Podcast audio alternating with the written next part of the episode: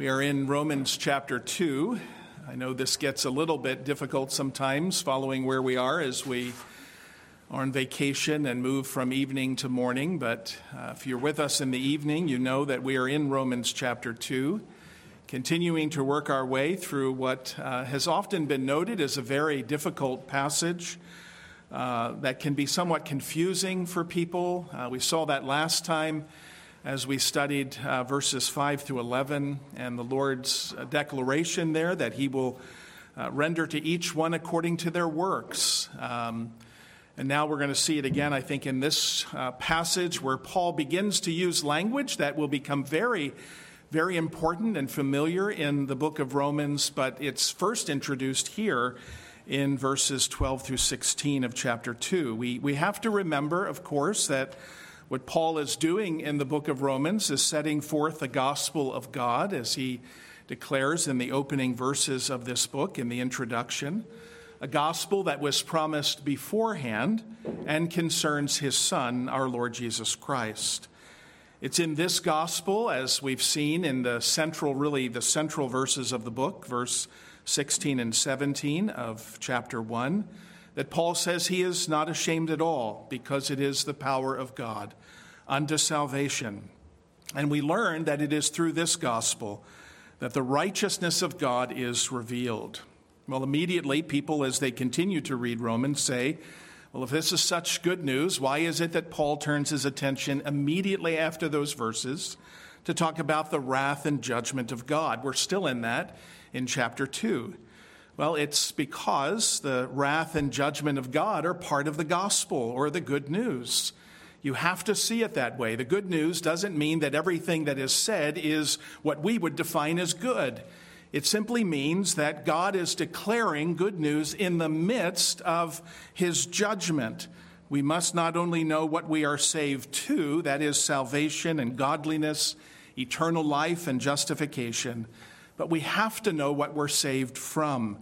In fact, it's a necessity for anyone who comes to believe the good news of the gospel and receive eternal life. They have to know what they're being saved from. And that's exactly what Paul does here. You see, grace is all about the wrath of God as well as the grace of God, the mercy of God in Jesus Christ. And John Newton, in uh, what is really my favorite verse of his most famous hymn, Amazing Grace, that second verse, perhaps you know it by heart as I do. Twas grace that first taught my heart to fear, and grace my fears relieved. You see, it's all of grace. We learn, because of grace, we learn about the nature of who God is, that He is a holy God who requires absolute perfection if we are going to ever have hope of standing in His presence. And it's his wrath that we come to know and fear because of our sin. It's grace that taught us that, and it's grace that will relieve those fears as well. And so, how precious indeed did that grace appear the hour I first believed. And so, we must remember that in this first major section of Romans, chapter 1, through chapter 3, verse, the apostle is seeking to show that everyone is guilty before God and deserving of his wrath and judgment. That's part of the good news. Sounds contraindicated, contradicting, but it is part of the good news. In chapter 1, Paul is addressing primarily the Gentiles and showing how they are without excuse before God because they have suppressed the truth of God in unrighteousness and what they know and what has been clearly made known to them about God in creation, and that they understand, nonetheless, they did not honor him or give him thanks. For this reason, Paul says that God gave them over or gave them up to all kinds of impurity and dishonorable passions, as well as to a debased mind from which flow all of the kinds of sins that Paul speaks of in the latter part of chapter 1. It is a picture, isn't it? And we saw this of our own day in which we live and how God's judgment right now is being poured out upon our world, our nation, certainly, because of our refusal to acknowledge God as God. And anywhere that happens, God's wrath, Paul says, is actively right now being poured out against mankind. Well, in chapter 2, the apostle begins to address his own kindred according to the flesh, the Jews, and their response to what Paul has argued concerning the Gentiles. Remember, they would have put thumbs up. Yes, Paul, you're absolutely right. Those Gentiles are horrible people. But not us. We have God. We're in covenant with God. We're in relationship with God. We're protected from God's judgment. That's not going to be true of us, they say. Well, Paul shows them that they are equally without excuse before God, despite their relationship and appeal to that relationship as God's chosen people. They're full of hypocrisy, he says. You, you condemn them from doing these th- for doing these things, and yet you who know that these things are wrong do the very same things. You're hypocrites, he says. You're living on presumption. You're presuming that God would be kind to you or merciful. And yet you forgot that his kindness in the past was to lead you to repentance. And so you are presuming upon his favor, his goodness, his grace to you. And finally, he says, You're impenitent, you're hard hearted, you're not listening to what God has said to you, and therefore you are storing up for yourselves wrath for the day of judgment. You may remember that shift between 1 and 2. Chapter 1, it's all about the present active wrath of God being revealed now against all ungodliness. But Paul now in chapter 2 begins to turn his attention to a day of wrath, the final day of wrath and of judgment. The last time we were together, Paul kept our focus on that great day and says that the Lord shows no partiality in judgment. So don't accuse him of favoritism. He's not, he doesn't play favorites. He is equitable in his judgment of all men, and he will render, he says, to each one according to his works, to the Jew first and to the Gentile as well. The judgment of God, Paul says, is right. It's true. It's fair. It's equitable. It's not out of balance. And so, John Murray, in his wonderful commentary and very helpful commentary, says this about that passage. Because remember, there's a lot of confusion. Is Paul saying we're, we're justified by works? He's not. He's saying that the judgment of works is part of what God does as he looks at those works at the end of the age that demonstrate whether we really are in Christ or not. And here's what Murray says. And it's very helpful. The distinction between judgment according to works and salvation according to works needs to be fully appreciated. The latter is entirely contrary to the gospel Paul preached and is not implied in judgment according to works. Believers are justified by faith alone, and they are saved by grace alone. However, these two things must be added. They are never justified by a faith that is alone. And we must remember that we are saved to holiness and to good works, which God has prepared in advance that we should walk in them. Holiness manifests itself in good works.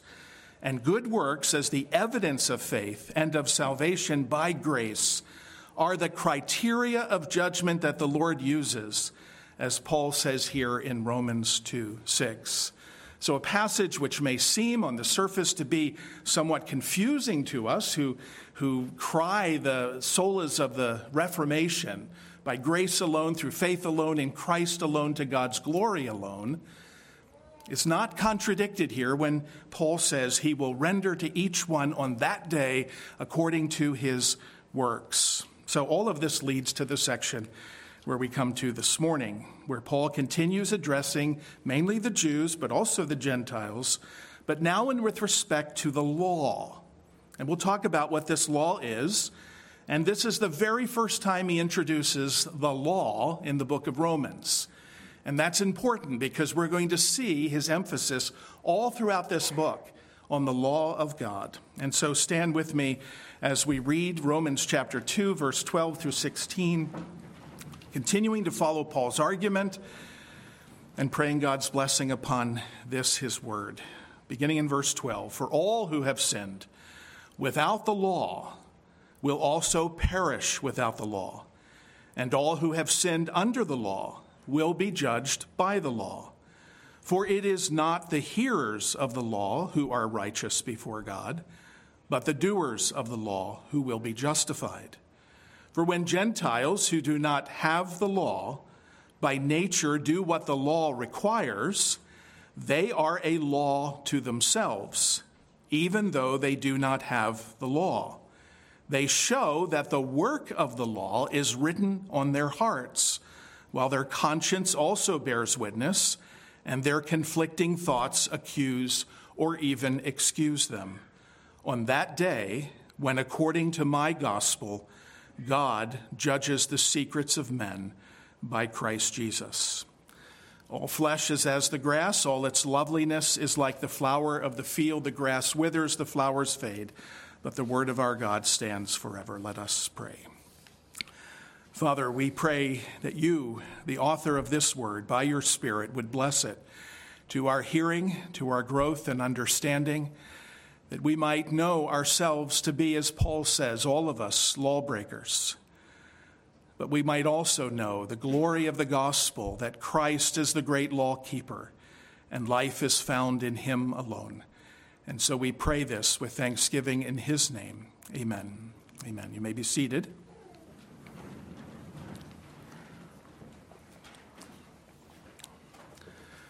A few days ago, Beth Donaldson texted both pastors and asked us, and we have been, of course, uh, to pray for her father who is in Indonesia. He travels often there. Uh, of course, you know he served in Australia at one point. He and his wife were there for several years, and uh, he is in Indonesia, and he's teaching the subject of hermeneutics to the churches and seminary there in Indonesia. What is hermeneutics? What is he teaching? And by the way, I should pass him. That's a great picture of your dad. Love it. He's on a big poster. There's John Owen Butler with his beard pictured on the poster there for all to see. But there he is, one of our own PCA men there in Indonesia teaching the subject of hermeneutics. What is it? Hermeneutics is the art or science of interpreting the scripture. How do we interpret or understand the scriptures. And, and really, we look, as our confession says, we really look to what the scriptures themselves says about interpreting the scriptures. God is his own interpreter, rightly understood. And so the scriptures instruct us, and our understanding of context and, and language and all of those things instruct us as to how we are to rightly and properly understand the scriptures. Now, for Paul, he was, of course, inspired by the Holy Spirit, a master interpreter by his own training, but also by the blessing of God in the Spirit, a brilliant man. Uh, was writing and is writing to the Romans with, with uh, some language and some terms that he's using that we need to rightly understand, rightly in, interpret. Uh, two of those things that we've seen all throughout this study of Romans so far is this way in which Paul talks about the world. Remember how he talks about the world. There are just two there is the Jew and the Gentile, or the Greek. He uses those terms interchangeably. That was very common for him. So it's either the Jew or the Gentile. Now, what we need to understand is that when he does that, he is not speaking ethnically. That's not his focus. We, we say Jew and Gentile today, maybe, but we, we say the word Jew and people hear, well, the ethnic people of Israel, the people who live there now, the Jews who uh, have a long history. That's the way we normally speak about this. That's not the way Paul is speaking. When one of our missionaries, and I'll not say his name in case this uh, causes any trouble, but when he came, you may remember in the evening, he spoke about the, the conflict, ongoing conflict in the Gaza Strip area, and he talks about the conflict between Jews and Palestinians. Now, when he uses those terms, as he did, he's talking about ethnic Jews and Palestinians and their long, long history of uh, difficulty and division throughout that area of the world. And we rejoiced that night when he shared with us about the way in which the gospel was building bridges between these two otherwise uh, peoples that hated each other. And, and how wonderful it was to hear and rejoice in that great work that the Lord is doing there. But you see, when Paul speaks about Jews and Gentiles, he is speaking covenantally. He is speaking of Jews who are in relation to God by covenant, though unfaithful and rejecting Him, and Gentiles who are not in relationship to God by covenant. They are apart from God and strangers to the promises. That's how he'll talk about them later in chapter 3 and chapter 9. And so when Paul uses this language, we have to be clear. He's talking covenantally, the Jew with respect to their relationship to God by covenant versus the Gentile with respect to their being outside of the covenant. Remember, in the Old Covenant, even God was gracious to bring in the Gentile. Remember, there's several examples, right, uh, throughout the Old Testament. So bring in the Gentile, but they were brought into the Jewish covenantal community and required to submit themselves to the law of Moses, etc.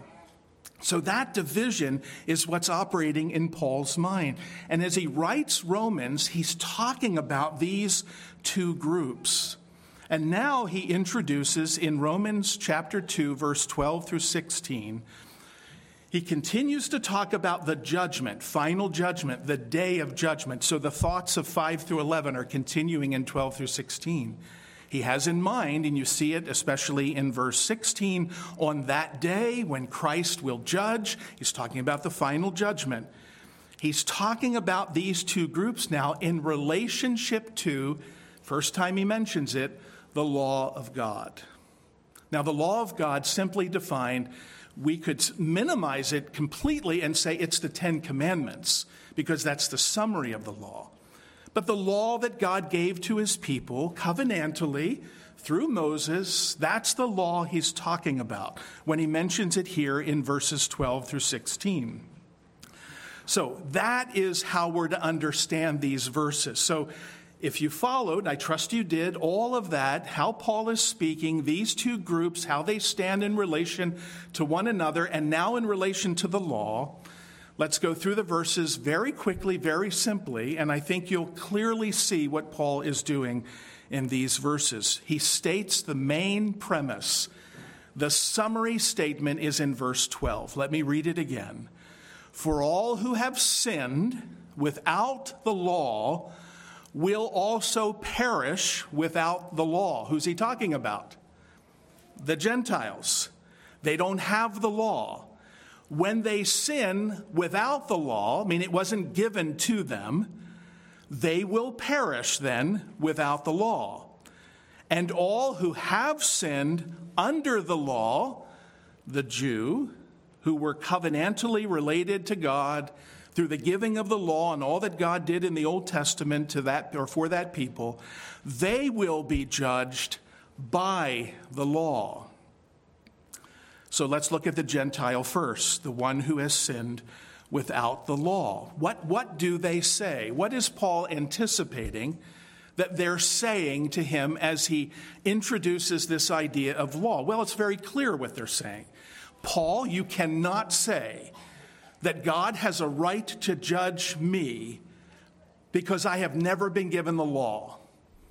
You can't hold me accountable to something that I have not known or been given. That's their argument. They claim ignorance in a summary way.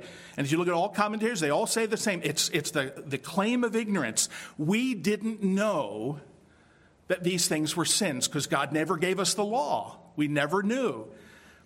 Now, Paul's point is very clear.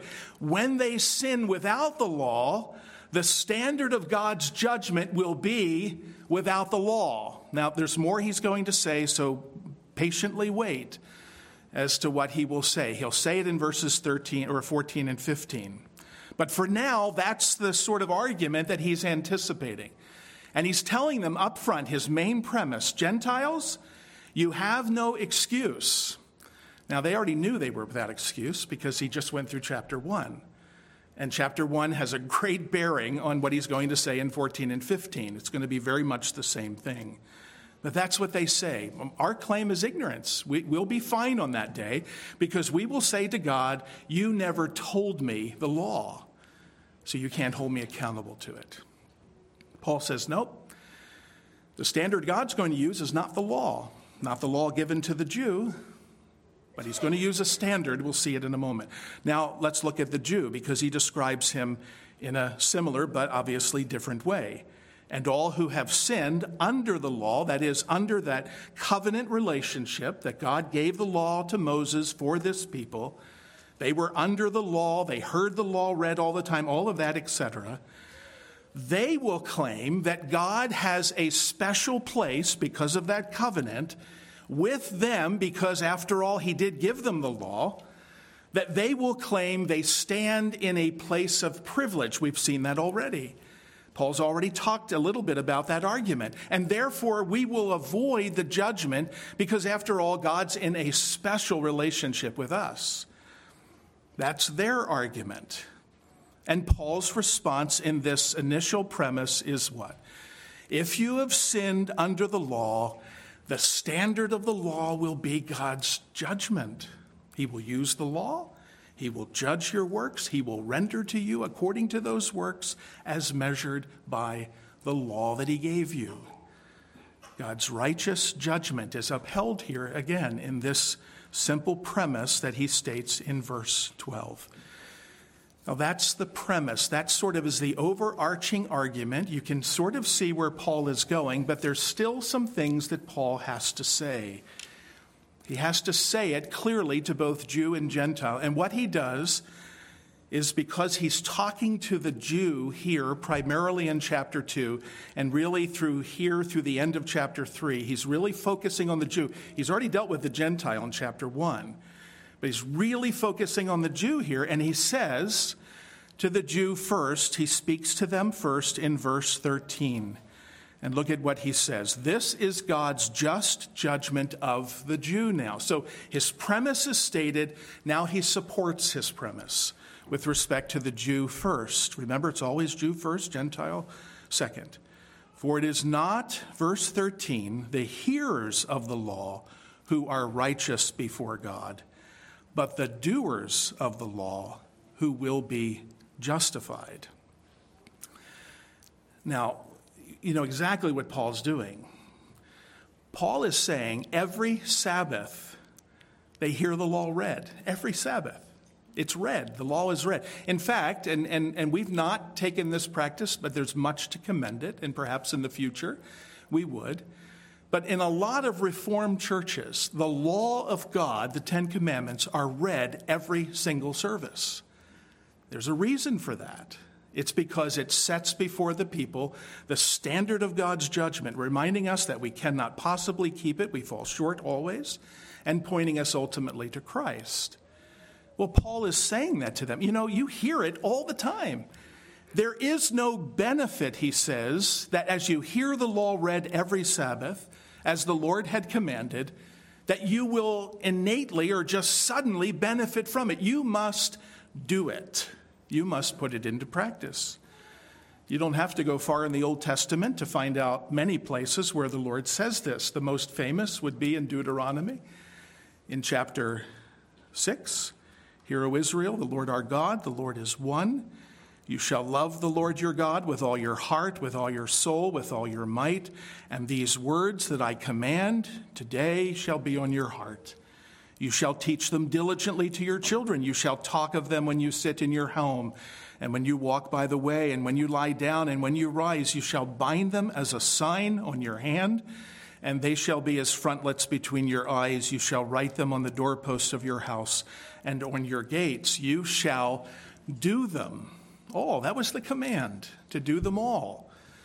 It, it wasn't just hear them, it was put them into practice. You were called not to be hearers only, but to be doers of the law that he had given.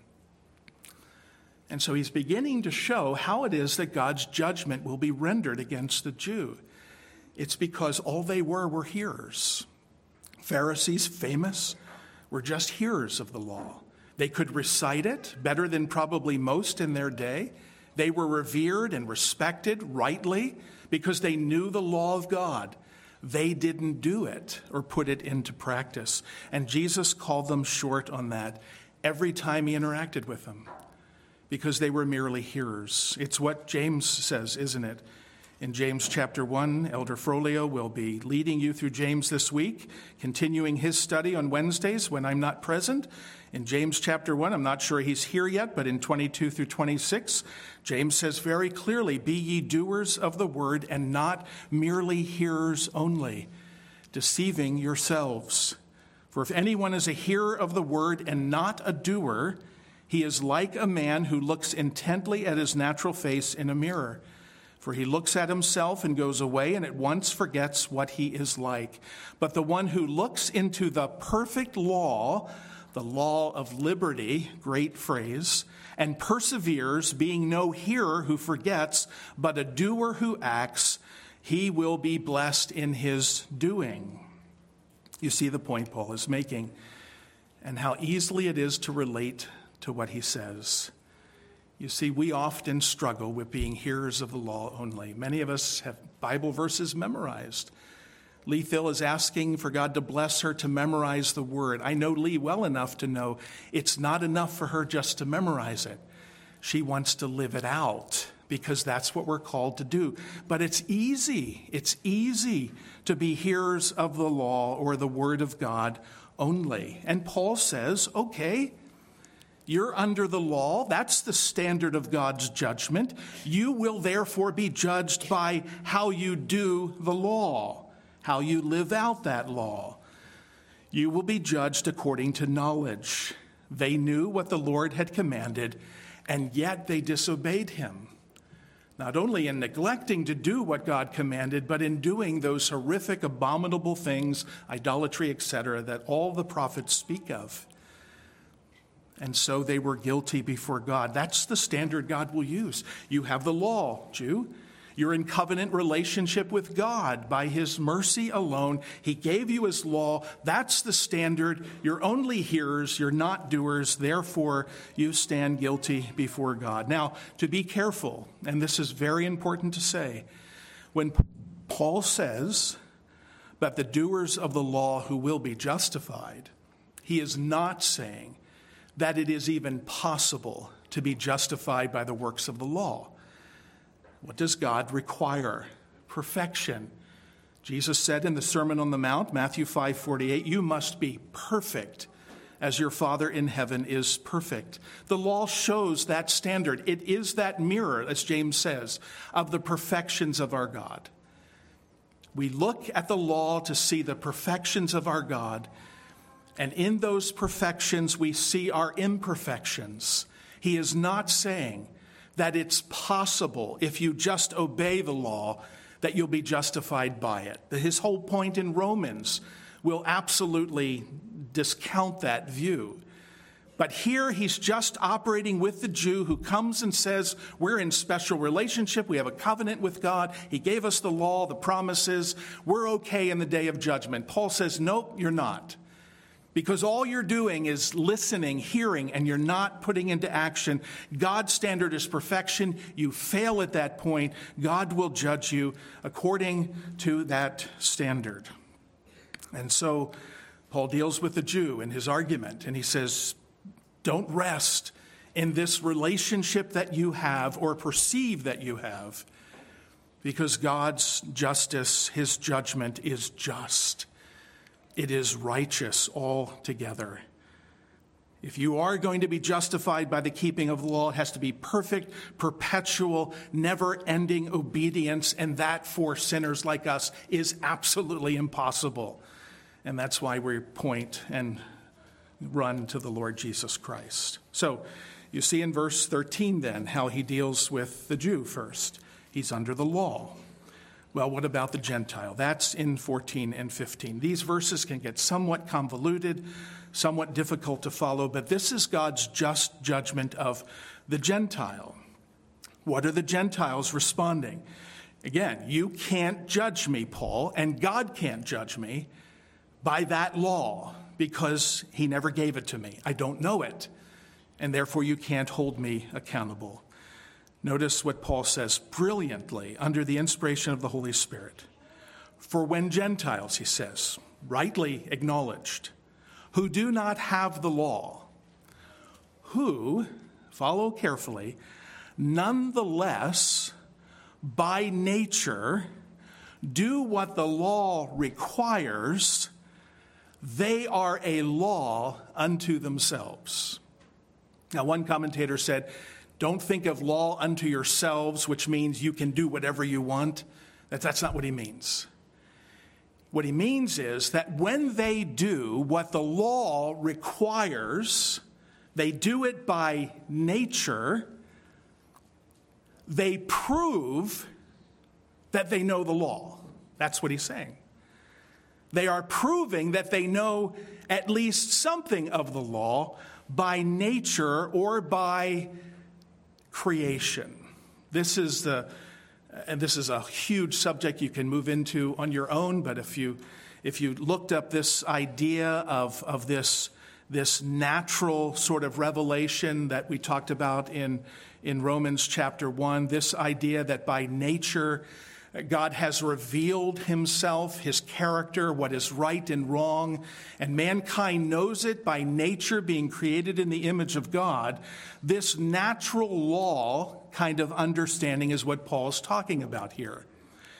Gentiles, I know you haven't been given the law, he says, but you do the things of the law by nature, being created in the image of God, thereby proving that you have some awareness of God and His law, what is right and wrong. Every society that has ever existed on the face of the earth throughout all of history has had mores and standards, has rejected things and declared things to be right or wrong. Every society, always down through history. What accounts for that? Well, what accounts for that is that God has created man in his own image. And he has, through the working of the law, and notice the language that Paul says, right? In verse 15, they show that the work of the law is written on their hearts. Now, he doesn't say, very important, he doesn't say that the law is written on their hearts. That's going to be reserved for something else. What he says is this that the working of the law the way the law works, what it itself points to, is written on our hearts by our natural connection, if you will, to God as being created in His image and His likeness. He's very careful in His language. So, by their behavior, and their adherence to what they know and will confess is either right or wrong, they prove that they know by nature, by creation, what God requires. And that is the standard that God will use, Paul says. He will judge them by that standard, what they already know to be true. That immediately should sound exactly like Romans chapter 1. In creation, God revealed himself, made himself known, so that every person understands there is a God. Every person understands what is right and wrong by virtue of being created in the image of God. But what do they do? They suppress it, they push it down, they reject it, and they deny it. So Paul says, no. God is not unfair. He is not going to take the law revealed to the Jew, not given to the Gentile. He's not going to use that as the standard. He's going to judge you based on what you already yourself know by virtue of being created in the image of God. This past week, I heard an interview, perhaps you did too, uh, between an interviewer and uh, the very famous, infamous Richard Dawkins, the famous atheist. Perhaps you saw this. It made news, at least on some of the sort of things that I'd look at. And they were talking about this issue today where there's so much confusion about sex and gender.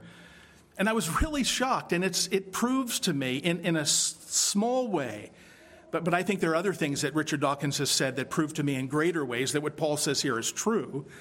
But this is what the interviewer, very brief, he says, What's the answer, the interviewer to Richard Dawkins? What's, what's the answer to this confusion and this bullying that's going on today about gender, you know, surgeries and, and forcing these things and there being 172 different genders? What's, what's the answer? Listen to what Dawkins says. It's, it's fascinating. He says the answer is science. He says there are only two sexes. You can talk about gender if you want, if you wish. That is a subjective thing. And people can have whatever opinion that they want, but when we're talking facts, he says it's science. There's only two sexes. But, the interviewer says, when people say there are a hundred genders, I am not interested in that. As a biologist, there are two sexes, and that is all there is to it. In my mind, I'm saying, good for you, Richard Dawkins. But I bet you, Richard Dawkins, you don't understand why you've said what you just said. It's because innate within you, despite that you have suppressed God, failed to acknowledge Him as God, you know, uh, wickedly spoke against God, denied His existence, will not give Him thanks, all of those things of Romans chapter 1, you still know the truth. And you can't help but speak it when you're confronted with it. You see, that's what Paul's talking about. You know it, you know the truth. It's there by nature. He says, You don't have the law, I understand that, but you do have a law. The workings of the law are within you, in your hearts. Your conscience actually bears witness. You can say what's right and wrong. You corner Richard Dawkins and ask him to tell you if murder is right. He'll say, No, murder's wrong. Why does he do that? Because there's the working of the law in him, and he hasn't yet suppressed it, at least fully.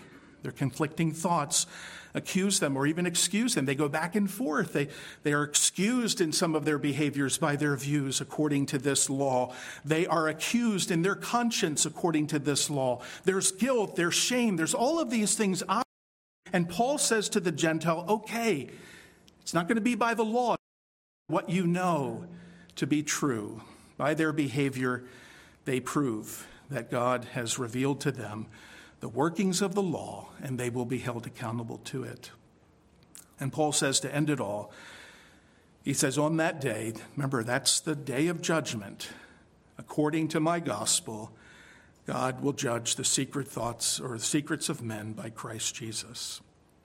He's bringing it all to an end here, at least in this paragraph. He's saying, Listen, there's coming a day. This is how he's going to do it, how he's going to judge. His judgments, is, her judgments are fair. They are equitable. They're not showing any favoritism at all. He will judge and render to each man according to his works. He will do it by the law for those who are under the law. He will do it by this expression of the natural law that lives within all men by virtue of their creation. His judgments are just, he says, and all men are without excuse. Now, Matthew Henry has something interesting as we close out this study this morning before making application, he says this with regard to verse 16. He says, Some people, and I agree, refer to these words according to my gospel, as Paul says, to what he says of the day of judgment. And, and I think that goes back to the beginning, doesn't it? The gospel includes the proclamation of the wrath of God. It has to. We have to know what we're being saved from. There will be a day of judgment, according as I have in my preaching often told you, he says and that will be a day of the final judgment, both of Jews and Gentiles. It is good for us to be acquainted with what is revealed concerning that day. There is a day, Henry says, for a general judgment. The day, the great day, his day that is coming. The judgment of that day will be put into the hands of Jesus Christ. The Bible makes that clear. God will judge by Jesus Christ. It will be part of the reward of his humiliation. Nothing speaks more terror to sinners or more comfort to saints than to know this that Christ will be the judge. You see what he did there? Nothing speaks either such terror to sinners or such comfort to believers than to know that Christ has been appointed the judge. The secrets of men shall then be judged. Secret services shall then be rewarded. Secret sins shall then be punished. Hidden things shall be brought to light. That will be the great discovering day when that which is now done in corners and in the dark shall be proclaimed the whole world. God will bring everything to light. He will judge by a standard that is righteous and just, regardless of your arguments, either Jew or Gentile, all are without excuse. That's his point in Romans 1:18 to Romans 3:20. Everyone is left with their hands on their mouths as it was true of Job, cannot respond or say a thing because God's judgment is just. Well, we end as we transition to the Lord's table to say, as we so often do, and so rightly, that the answer to both Jew and Gentile is found in Jesus. According to the good news of the gospel, Paul says. And so we end indeed where we began.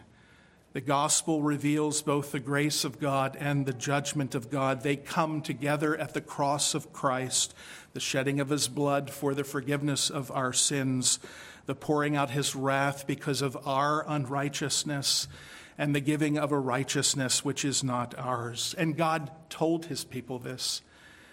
The very people in whom, with whom he entered into covenant in the Old Covenant and the Old Testament, beginning with Abraham and all the way through. It was to that people that God spoke by his prophets as he was bringing his wrath upon Jerusalem and upon his people for their wickedness and their sins. He says, A new day is coming, he says a glorious, glorious new day. We read it earlier in Ezekiel 11. We read it in Jeremiah 31. For this is the covenant that I will make with the house of Israel after those days, declares the Lord. I will put my law within them. I will write on their hearts, and I will be their God, and they will be my people. That's different than what he says about the Gentiles, that they have the working of the law. This is the law of God that he writes on our hearts, now hearts of flesh, no longer hearts of stone.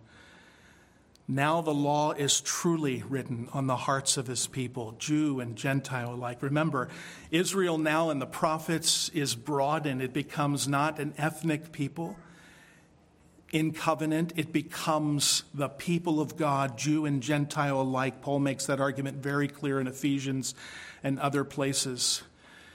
The standard of our perfection has been met in Christ, who kept the law perfectly, has won for us a righteousness we could never win for ourselves, and who now lives, the Bible says, by his Spirit within us, enabling us now, not true before, to delight in the keeping of his law, to seek out ways in which we can be obedient to the glory and honor of his name to the Jew, Paul says in these verses, as he will throughout all of Romans, he will say, You need to look to Christ, not, not to your relationship by covenant throughout history to God, presuming upon his favor and, and believing that you have no place in the judgment. No, he says, you need to look to Christ. You will never keep the law perfectly, which you must.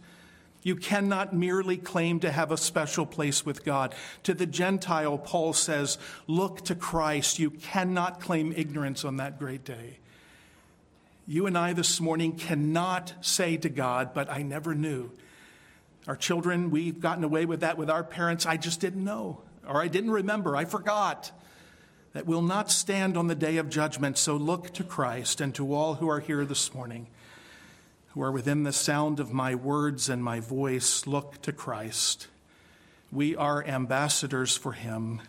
As though God were making his appeal through us, we implore you, we beg you, Paul says, on behalf of Christ, be reconciled to God. For our sake, he made him to be sin who knew no sin, so that in him we might become the righteousness of God. Amen. Let us pray. Father Paul could not, under the inspiration of your Holy Spirit, be more clear to all of us here today, to the Jew of his own day, to the Gentile of his own day. You have committed all judgment into the hand of your Son, and how we rejoice that that great judge on that great day is also our Savior. And through him and the shedding of his blood, the giving of his life, the living of his life, he has won for us a salvation which can never be taken away and from which we can never be separated. And so we rejoice in Him alone. We glory in Christ alone. We glory not in who we know in this world or in any other world. We glory in knowing you through Christ. We rejoice in all that you have done for us and give you thanks, even now as we come to this table. And we pray your blessing upon all that we do now in Jesus' name. Amen. Amen. Would the elders please come forward and take your place, if you would?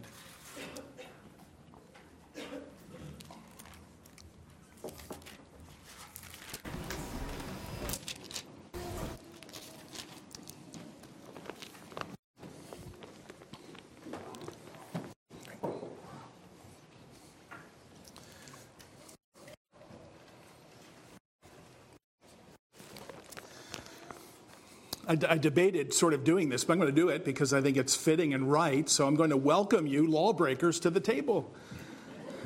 Because we're all breakers of the law, aren't we? We are. That's why we come to this table. That's why we need it. We are by nature breakers and violators of God's commandments, His covenant. Uh, we have been unfaithful to Him. And yet, this table is spread for those like us who sincerely repent of that unfaithfulness and the breaking of His law and who look anew and afresh to the Lord Jesus Christ. So, this is a table for lawbreakers. It's never been a table for perfection. We can't ever be perfect, right? We can't ever live up to the standard and the measure that God requires. And so we come always as imperfect sinners, saved by grace, to a Savior who is our judge, but has already rendered his judgment through the giving of his life for us. So let me say again, welcome to you who are lawbreakers to this table of our Lord Jesus Christ. Now, you don't delight in your lawbreaking, and so let me remind you this is not a table for those who have no part of Christ. This is not for those who are outside of Him, who have no knowledge of Him at all. So, if you're not a believer and a faithful follower of Jesus Christ, you ought not to come to this table unless you eat judgment and drink judgment to yourself. It's also not for those who may outwardly profess, kind of like what the Jew of Paul's day did. We're in relationship with God, we've got this covenant thing going on. And we know that we're secure and safe because of that. If you are coming to this table with that mindset, in other words, I've professed faith in Jesus, but really I'm not living in any way that would identify me as a believer then you ought not to come as well, but repent. Remember the goodness of God. We saw this last time. The goodness of God is designed to lead us to repentance. And so you ought to repent and not come, lest you as well eat judgment to yourself. It's not for our covenant children, even uh, who have not yet professed their faith in Jesus. We encourage you as the Lord continues to do a work in your life, if you've not yet professed faith, that you would come seek out the elders, talk to us as pastors or elders, and say, I'd like to come and profess my faith so that I might come to this table as well. But it is for the rest of us who struggle, who don't always obey God, uh, who sin daily, and yet to whom God has given the grace of repentance, that we might be renewed as we come, seeking the forgiveness of our sins and seeking all that Christ has for us here, the very strength that we need to follow him. So listen to these words as I read them from the Apostle Paul. I received, he wrote, from the Lord that which I also delivered to you, that the Lord Jesus, on the night when he was betrayed, took bread. And when he had given thanks, he broke it, and he said, This is my body, which is for you.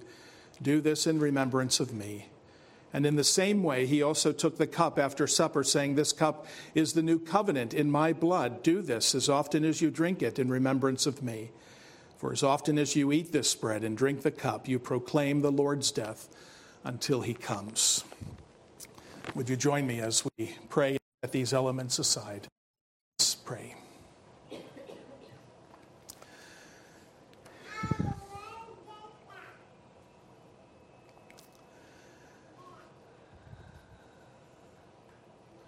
Our Father, as we come now to this table at the invitation of our Lord Jesus Christ, before whom even now we are seated in his presence, the Spirit lifting us up, as it were, into the very presence of your throne, and before the table spread before us by our Lord Jesus Christ, we come in humility.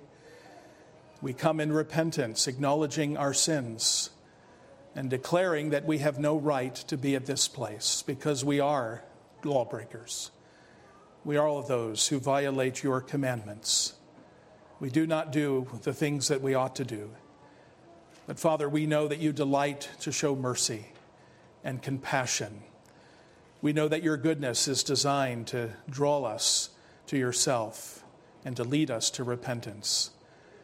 And so we confess our sins, even in these quiet moments as we quietly confess our sins. We would pray that in Him you would hear our prayer.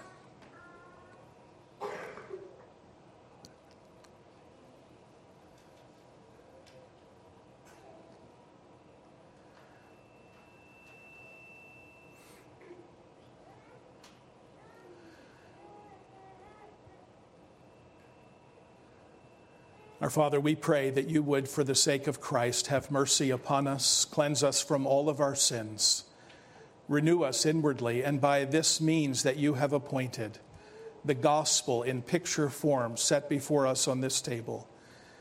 Would you so bless your word and all the means of your grace to us, so that we would be renewed inwardly, and that our desire to follow you would ever increase, to be obedient to you would grow to delight in your law, Father, is our desire. And so bless us through this means of grace, even as we set apart in prayer these elements which are common. And as we eat them, they become one with our physical bodies and will bring nourishment and strength. So may we, through these, feed upon Christ by faith and receive all that you have given to us in him. We ask this with great thanksgiving and your blessing upon all that we do now. In Jesus' name, amen. Amen. Our Lord Jesus Christ, again, as he sat with his disciples at that last meal, he took the bread, he gave thanks, he blessed it, he broke it, and he gave it to his disciples, and he said, Take and eat, all of you. This is my body given for you. Do this in remembrance of me.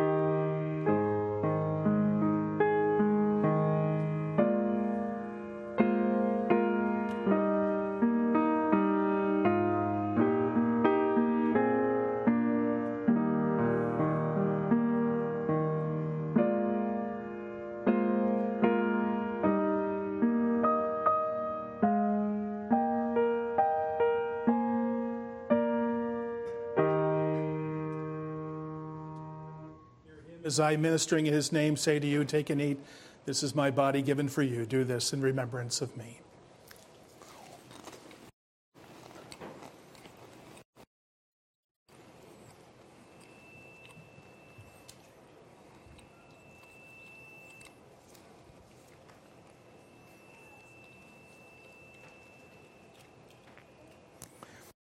The Lord Jesus, on that same night in which he was betrayed, and after the meal was ended, he took one of the cups, and after he had blessed it and given thanks, he said, Take and drink, all of you. This is the cup of the new and everlasting covenant shed in my blood for the remission or the forgiveness of the sins of many. Drink, all of you, in remembrance of me. Remind you that as we partake, we partake together. The outer rings are grape juice, the inner rings are wine.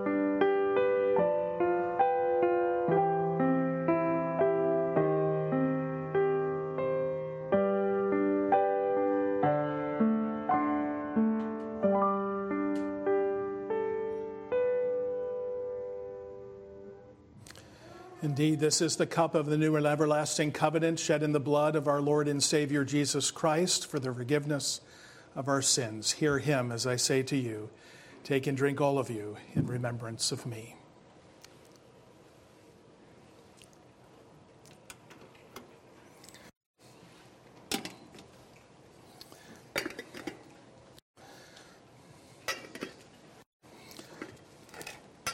Let us pray.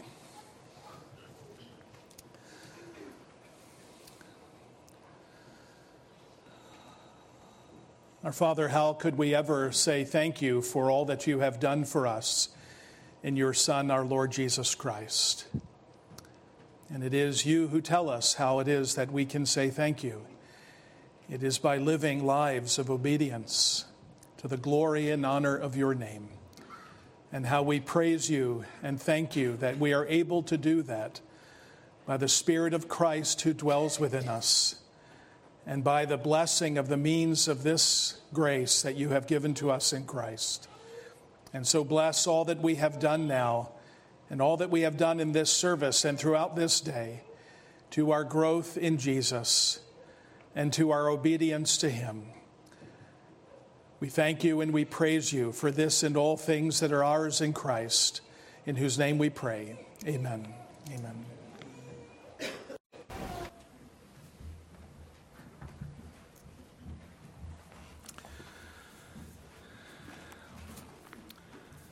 As we stand together and conclude our service in the singing of this wonderful hymn amidst us, our beloved stands. As we are still before the Lord and his table, let us stand and sing 427.